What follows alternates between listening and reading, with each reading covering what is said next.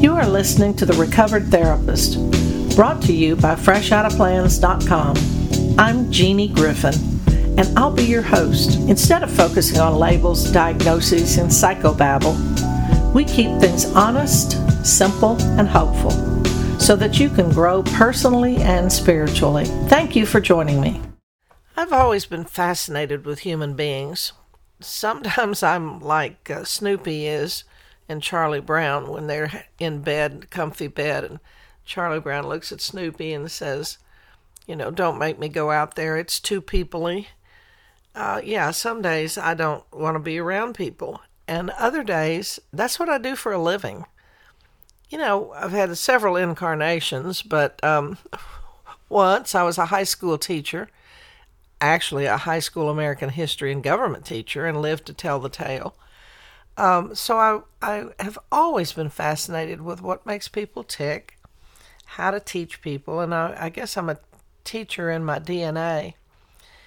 And then now, as a psychotherapist and transformative coach, and whatever else I am, I'm just fascinated by human beings. Why is it that it takes an emergency or some catastrophic event to bring out our kindness? You know, on the one hand, we are so self absorbed. What am I going to do? What am I going to get done today? What do I need to do? Where am I going to go? I, I, I. And then, on the other hand, we can turn around and be very kind and loving and thoughtful and it's it's kind of like what I, I refer to as the journey of balancing our humanity with our divinity. I think of two, or there have been several catastrophic events and emergencies happening in our world lately. The most notable here very recently are the fires in Maui that just destroyed one end of the island. And we see all the devastation the annihilation of just that beautiful town, Lahaina, and uh, and and the people that are traumatized horribly, and the others that are helping, helping, and and when something like that, a hurricane or anything, people want to help. I don't know why it takes that for us to stop our lives and focus on somebody next to us. Another event that just happened very close to my world, as a matter of fact, right outside my condo and parking garage, a dead body was found. A man was sleeping on a mattress on the sidewalk, was found dead Sunday morning. I had seen that mattress and had actually had to walk out into the street to walk around it in order to finish my walk. Now, I had not seen the man that was there. I didn't know who was using it, but I knew somebody. And um, as I walked by, I lamented one more time about the state of the homeless crisis here in Los Angeles. Although now we've decided it's not to call them homeless, we call them the unhoused.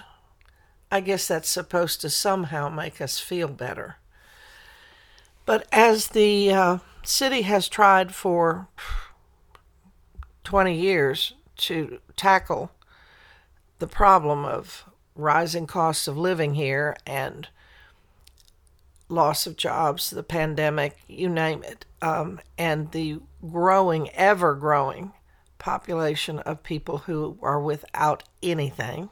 Uh, I too suffer from one day I'm annoyed, and the next day I see somebody going by that is mentally ill or high and without anything, and I immediately reach into my water supply and run out and hand them water and uh, see what else they might need that I could help with. I don't really know where I'm going with this podcast except to continue to encourage you to be of service and to help people around you. Uh, you know, stop and see who who could use some help. Could somebody help need help putting something in the back of their car if they're at, a grocery store or a, a store where they're trying to lift something in there and you could do it so much easier than they could, then stop for a minute and help them. Continue to write your city officials if the the streets are cluttered with with dirt or litter or you see power lines that still have trees all tucked inside them take the minute to call the authorities. Take the, a minute and and raise your voice and ask whoever may have power over a situation to help. I guess i'm calling us all to be more operating out of our divinity than operating out of our myopic humanity of just what am I going to do next and where am I going? Uh, what can you do to uplift someone today? What can you do to smile at somebody today? You know, I had a friend who was very close to Mother Teresa, my friend Lorna Kelly, and Lorna was always telling me that Mother would say to her, "See the, the see Jesus in the distressing disguise of the poor. Always see Jesus in the distressing disguise of the poor." And one day, Mother was um, trying to get to the airport, and Lorna was trying to help her get to the airport, and my friend Lorna was very impatient. And she kept saying, Mother, we need to get there. Mother, we need to get there. And Mother always, if there was an orphanage or someplace she could stop and minister and pray with a group of people, she would. And so uh, she said, Just a minute, I'll go. And so she did her, Mother did her service work of prayer and, and uplifting people. She came back and Lorna was ushering her quite swiftly into the car to go to the plane. And Mother just patted her hand and said, It'll be fine. I mean, I'm sure it would. I mean, no plane's going to take off knowing that Mother Teresa's about to come. And, you know, so, but anyway, Lorna got it that day. She said, I, I realized that that day, Mother saw Jesus in the, dis- the distressing disguise of the impatient. So let's be kinder to one another. I don't know who was on that mattress. I never saw who was there.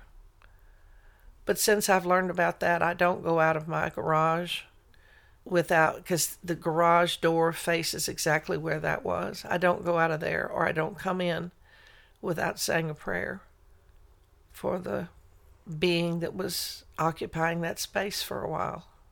I wish I had been able to give him some uh, water or something and have been some sort of kind gesture and been a part of his life passing, you know, along my path. But if not him, I can be kind to someone else. What are you going to do?